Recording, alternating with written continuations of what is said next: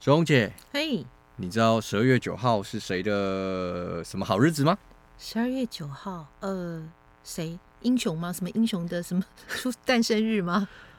不是，其实他是一个我们意想不到，我自己蛮惊讶的这个人，他是一个冷冻食品的发明者哦。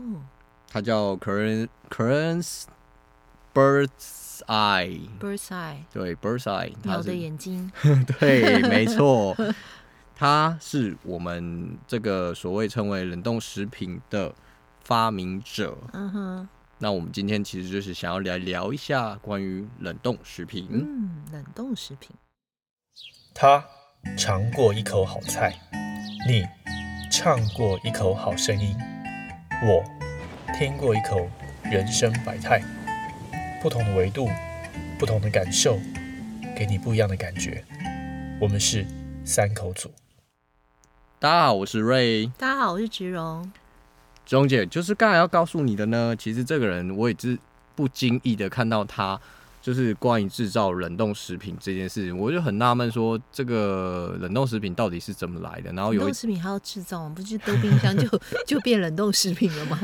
对，其实虽然有冰箱，但是冷冻它其实是一门独特的技术，那所以才会有这个发明者。那这个发明者他很喜欢研究食物，其实早期他怎么他现在其实已经就是不在我们这个世界了。嗯，对，那他其实以前对食物很有热忱，就是很喜欢研究食物。嗯，那他也参加了一些关于科学相关的就读学校的那种专门的领域。嗯，那后来呢，因为他家里就是没钱嘛，当时的人没什么钱，所以他就退学了。嗯，那他为了养活自己，就参与了各种考察的任务。嗯，于是呢，他把他自己对食物的这种热爱，然后喜欢尝试新鲜食物，他就用在他的考察上面。因为我觉得，我认为以前的人可能资源比较少，比较没有什么好吃的食物。嗯，你知道他多可怕？我觉得现在人听起来很可怕。嗯，他竟然做了雪莉酒卤味哦。卤味？你知道他卤了什么东东？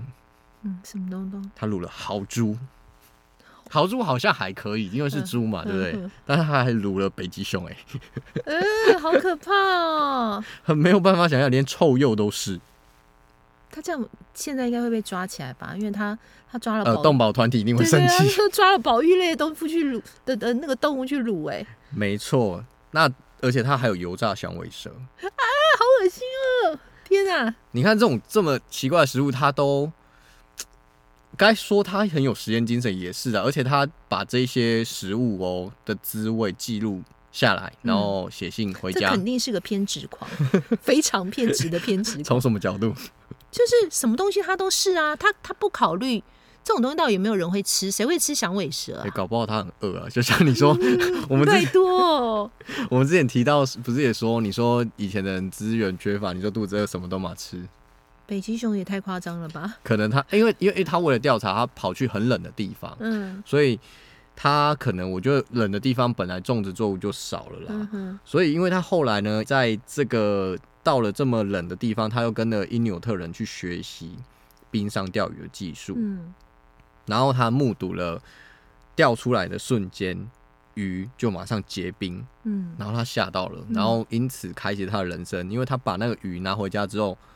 烤了还跟新鲜的钓鱼是一样的，我觉得这个事情开启了他人生的开关，所以他很快就发现了这个冷冻的这个东西，他觉得引起他的兴趣。这对我们现代人来讲好像一点都不难理解嘛，对不对？鱼从水里面掉出来，然后外面很冷，然后瞬间冷冻，这个如果住在那个韩国那种很冷的地方的人，他们家的鱼永远都不会解冻的道理是一样的。这对我们来讲好像没什么难以理解的啊，对不对？是。所以我说他是偏执狂，居然这样的事情可以启发他，让他成为冷冻食品之父。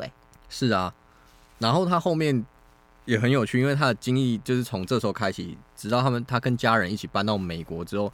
又进入了美国渔业协会工作，然后他发现，完整的包装跟长途的运输能力是扩大渔业的经营的一个关键。嗯，对。那他起初就是在失败，然后他就回想他那个过去跟因纽特人学习那个冰钓的经验，冰天雪地。嗯，然后开始想到说，快速冷冻应该是一个很有潜力的技术，因为它是瞬间，对，它是瞬间。那它中间其实很波折啦，它中间要为了要研究，其实起起落落，有大量的失败跟商业的行为，都有就是没办法成功做这件事，因为其实没办法普及，这个事情是非常不容易的，尤其在1927年这个时候，最后终于有一次让他在想到了一件事，他还申请了专利，做了一台冷冻机，就是把这个冷冻板保持到30到45度之间，然后30到45度，-35，对，-30到-45度之间，然后持续75分钟，哇！然后全程防水箱，从那个制冷机开始都不会有接触，然后让完整，它为了保持那个肉类的纤维完整，可以销售给客人。也就是说，他想要强调的就是新鲜这件事。但问题是，那个时候应该冰箱并不普及吧？他就算把食物冷冻了，那客人拿到怎么办？对，我其实我觉得那时候没有考虑这么多，不过在那个时代，我觉得能够做到这样的技术已经算是一个很不容易，而且就像你讲，他有偏执狂，他就是要把它做出来，他真的，对，因此他这样奠定了后来所谓我们现在的不论是超市或者是很多的商业环境下，他制造出了这个所谓商业环境的冷冻系统的根基啊，做了这件事情之后，他就是开始往这方面迈进，可是他人生不太顺遂，就对，一直在失败，最后又进入了什么邮政系统，然后邮政系统分配到部门之后，也是在搞这种冷冻柜相关的，然后他就为了要实现他的理念，继续死也不离开冷冻柜，就对了，对，想办法要做完这件事情。我大概可以理解，他大概就是在那个冰上吃到了比如说一尾新鲜的鱼或者虾，然后他就会想说，你们在其他地方的人要怎么样吃到这么好吃的东西，除非我能够让它冷冻到你那里，你才能吃得到，可能这就开启了他梦想的那个钥匙。没错，不过很可惜，为什么他中间会失败你知道吗？他在那个时候，我觉得大多的民众是不了解所谓冷冻食品，所以其实在他商业化的过程，就是没办法好好的有办法赚到钱，所以你的意思说其实是不受到接受，是不是？不受欢迎，对，所以就是没办法被民众接受。可是因为他这样长年下的努力，其实慢慢的有接受了。我想他如果就是现在还存在这个世界上，他应该是最开心的人。对，那其实我们讲那么多，我很好奇，你对于冷冻食品跟现做的食品，你觉得自己？我们在味觉上，你自己因为你很会吃嘛，所以你认为说有没有什么差别可以跟我们大家分享？其实我自己以前对冷冻食品的印象并不好。我跟你一样，我跟你说，我以前完全没办法接受冷冻食品，就觉得冷冻食品怎么会好吃呢？我吃到都不好吃，你知道吗？对，就我觉得可能是制作的技术上的问题，还有一个问题就是，你知道以前我们小的时候啊，那个家里的东西快要坏了。我们家的妈妈就会讲说，你拿去那个冷冻柜把它冻一冻会杀菌，所以我的印象中就一直觉得会被拿去冷冻起来的东西都是快要坏掉吗？对，因为它是被拿去杀菌的，所以我就对于冷冻这个东西的印象不好，然后再加上呢，我真的是有吃过几次的冷冻食品，觉得它跟原味就是有一些差距，比如说它的肉质啊，像肉类的肉质啊，那我就是没有办法接受啊，就是就觉得有差，所以我就有蛮长一段时间不太能够接受。可能 maybe 后来的技术有比较好吧，然后也比较普及，然后可以挑选的品类变得比较多，慢慢有尝试到几样觉得还不错的，所以那你自己现在会用一些冷冻食品吗？你自己当然会啊，现在谁不用，对不对？好像也是，对，现在谁家没有冷冻食品？谁家没有冷冻水饺？没有冷冻的，比如说葱油饼啊，冷冻的蔬菜啊，谁没有？对不对？冷冻的鱼啊，或者是什么丸子类的啊，谁不是放冷冻？也是，对啊。我自己的经验呢，其实我跟你刚才讲的一样，我一开始，我觉得我的背景就是很少吃到冷冻食品，然后一直到我到国外的时候，然后我发现。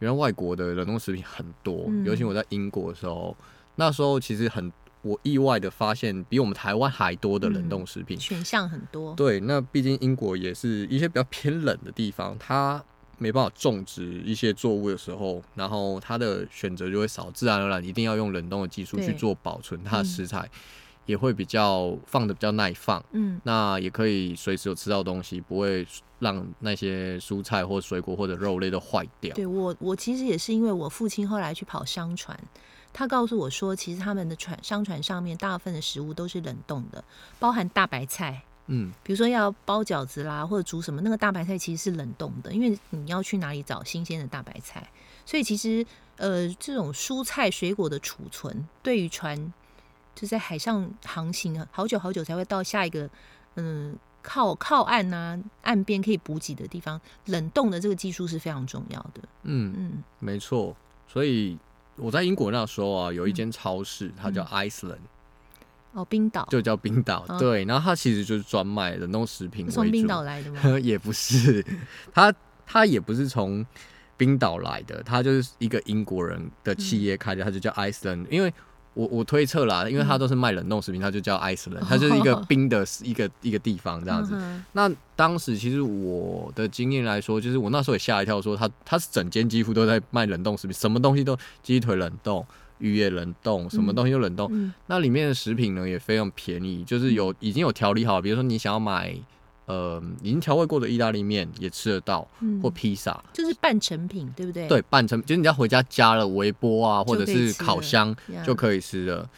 那大量的，其实我那时候在那边的时候会很便宜的时候会去那边买一些很不错的食物可以用啊，或冰淇淋他们也都有卖啊，那它是一个省钱的好选择。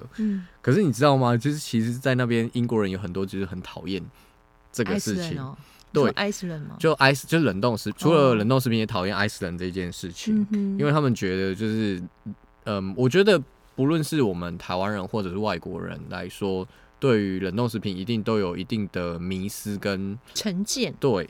那我自己也是这样嘛，像我们刚才这样讲说，前面开始就是觉得说，冷冻食品一定有他觉得好吃不好吃的这种，或者不新鲜才拿去冰之类的。你现在还会觉得不新鲜？因为我说我小时候啦，现在当然不会。对，因为我像我刚才前面讲的说，有觉得有吃过很难吃的冷冻食品，所以我就对冷冻食品的印象就很差。可是因为你知道到了欧洲这个环境，没有什么好选择，有东西吃，然后能够解决一餐，然后。又可以买到便宜的食材，省下一点钱的话，其实这就是一个好的选择。而且英国大家都这么做，那你自然而然就会去学习他们的文化，然后这样吃，对啊，然后这样吃其实还好。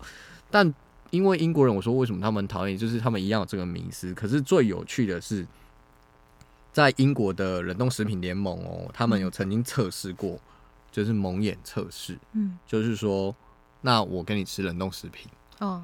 然后跟一般的食物，到底有没有什么差别？其实他们说哪个比较美味，结果评测结果都是那个冷冻食品比较美味。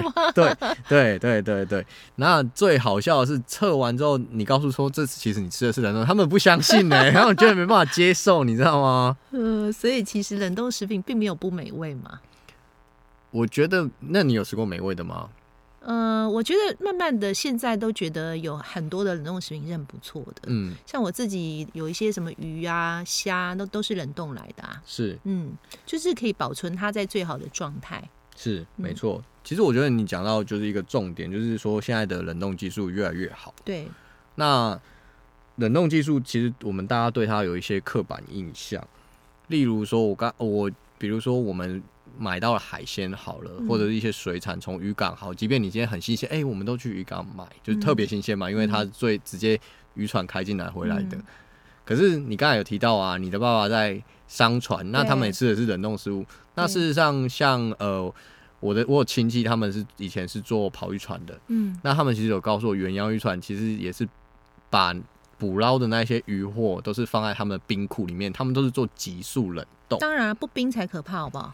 对，所以急速冷冻回到港口，只不过把它放出来而已，那就是又是让你感觉它活跳跳的啊，就是很新鲜这样子啊。所以事实上是我们在消费者没办法去判定这件事，就觉得好像它是新鲜的，但它其实实际上已经被冷冻过。急速冷冻这件事情，那急速冷冻的好处就是因为它会把肌肉的还有细胞伤害变小，因为它会产生那个微小的冰晶嘛。如果冷冻的时候，那超低温的急速冷冻其实可以到-60度。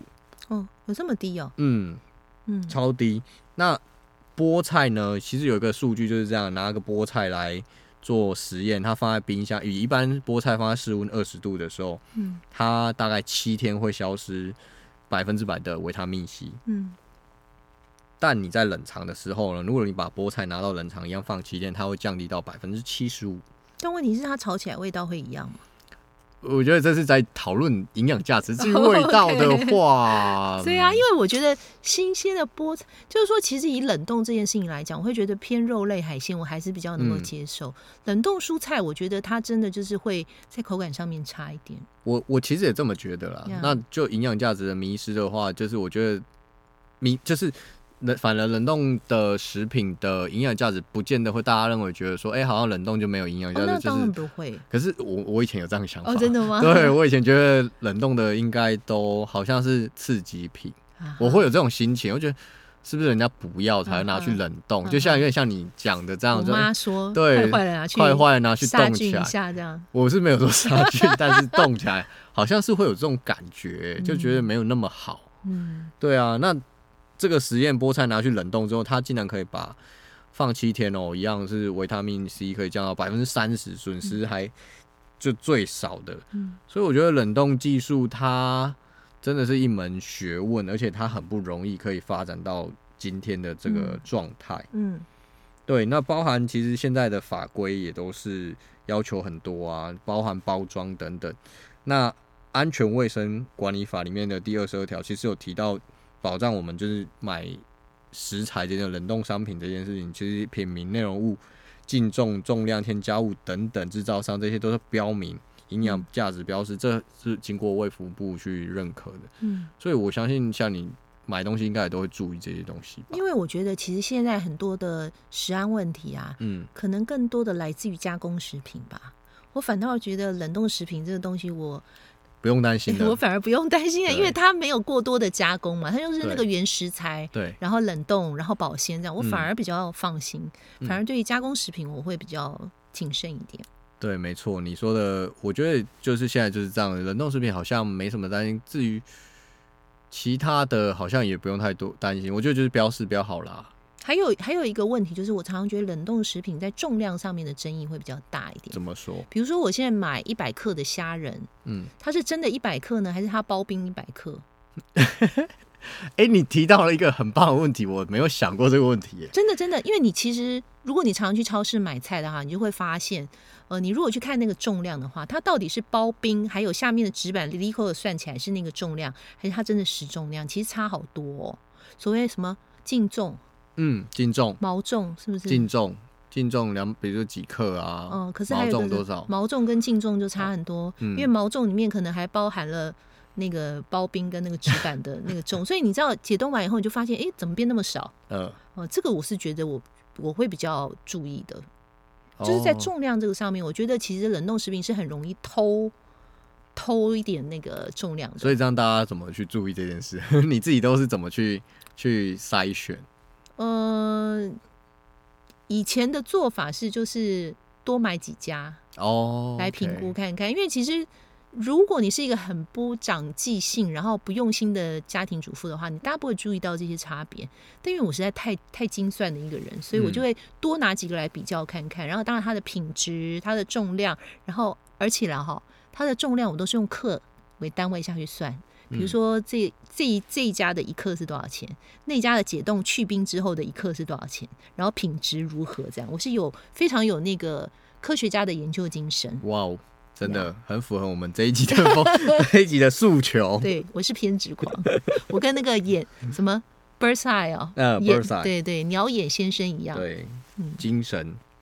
那我们可以聊聊就是关于冷冻食品这件事的商业。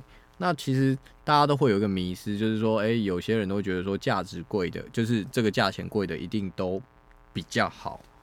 那事实上，因为我们刚才今天在谈的是冷冻食品嘛，其实反而就像我刚才前面讲，冷冻食品它的价格会比所谓的很多现场的食物会便宜很多。那是其中因为它可以把这个制程去降低浪费的那个效率，把它效率降到最低。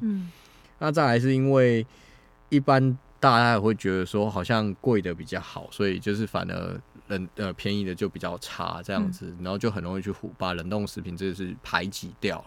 那事实上我们从2015到2019这之间，2015年其实在冷冻调理食品上面，它全世界的产值有 229.9 亿。那在2019年的时候是 285.2 亿。成长很多。成长非常多。今天已经是2021年了，我相信应该也是持续成长的，因为经过Market Stands 的 Markets 公司研究，他们是2023年全球冷冻市场，它即将会成为这个饮食业的一个主导，因为其实包含很多餐厅或甚至是米其林或者一高级餐厅等等，他们会要求他们的食品，也就是说食物最新鲜最棒的食材，它会经过有冷冻，因为它必须保存。对啊，这是最安全的。比如说帝王蟹，请问你要怎么样在离开那个产区以外的地方吃到帝王蟹，然后又不冷冻？这根本不可能的事情，不冷冻你才要担心嘛。对对，没错。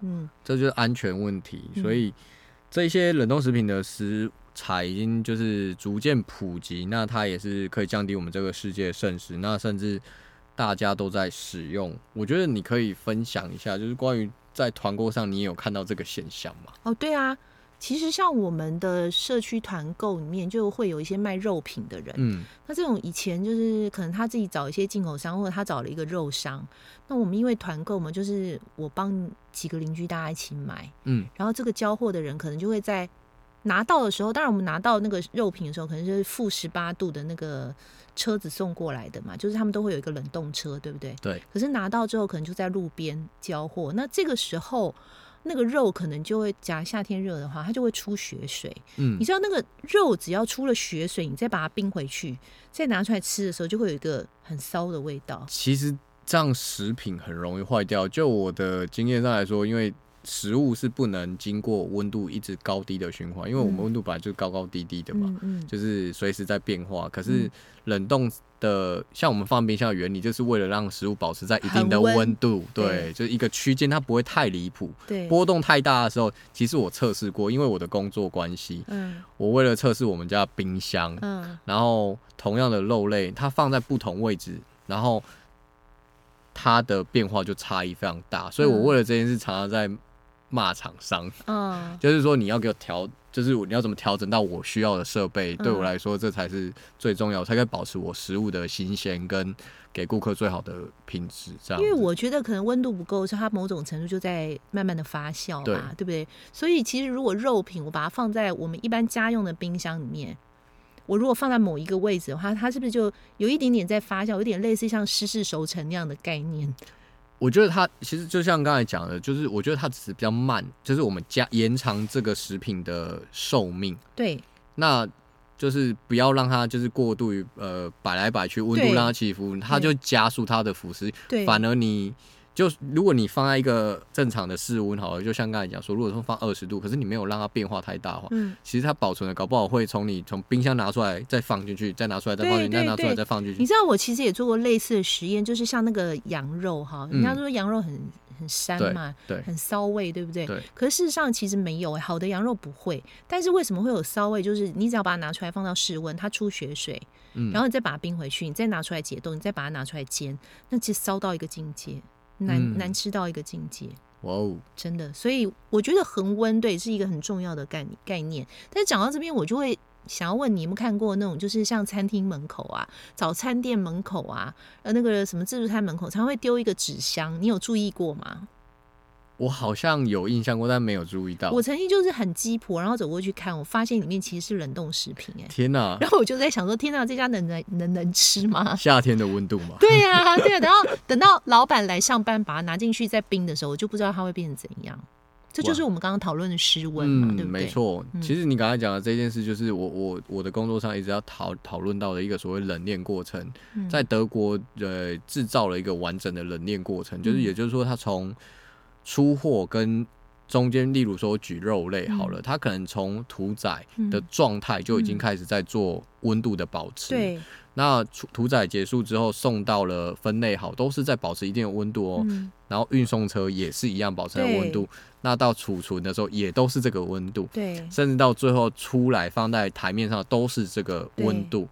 那至于说，其实我就觉得大家最需要担心的是你自己拿回家的时候到底是有没有怎么去保持它，所以千万不要买了冷冻食品后又去逛街。真的有人这么做吗？会，就会有人提着一袋然后就去逛啊吃饭啊，然后回到家的时候我全部都解冻了，没关系，再把它冰回去冻一冻就好了。这是其实是一个非常错误的观念，对，这对身体也会造成问题吧，但就很多人没有这个观念。就像你刚刚讲的那个冷链技术嘛，对不对？就是其实像那个肉品，如果它今天是一整条的原肉，它的切片或者切成牛排，它也要到某一个温度的时候它才可以切。这个时候它制作这个肉片的形态的工作环境就非常重要。如果温度没有控制好，你吃到的那个肉就非常的危险。没错，太可怕了。所以我们今天真的要感谢这一集，其实就是要感谢冷冻食品之父嘛。对，让我们可以吃到 Birdseye， 对，那我们现在可以有好好的保存的技术，然后可以吃到更好的食物这样子。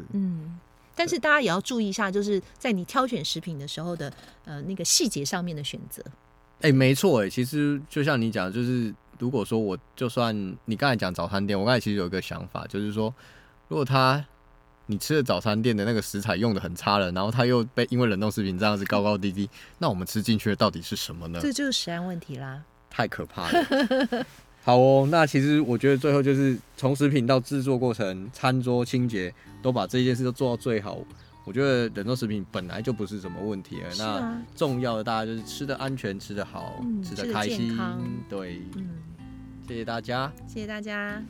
如果你喜欢我们的节目，请上网搜寻我们三口组，可以找到我们的 Facebook 还有我们的 Instagram， 那欢迎帮我们按赞分享哦，谢谢大家。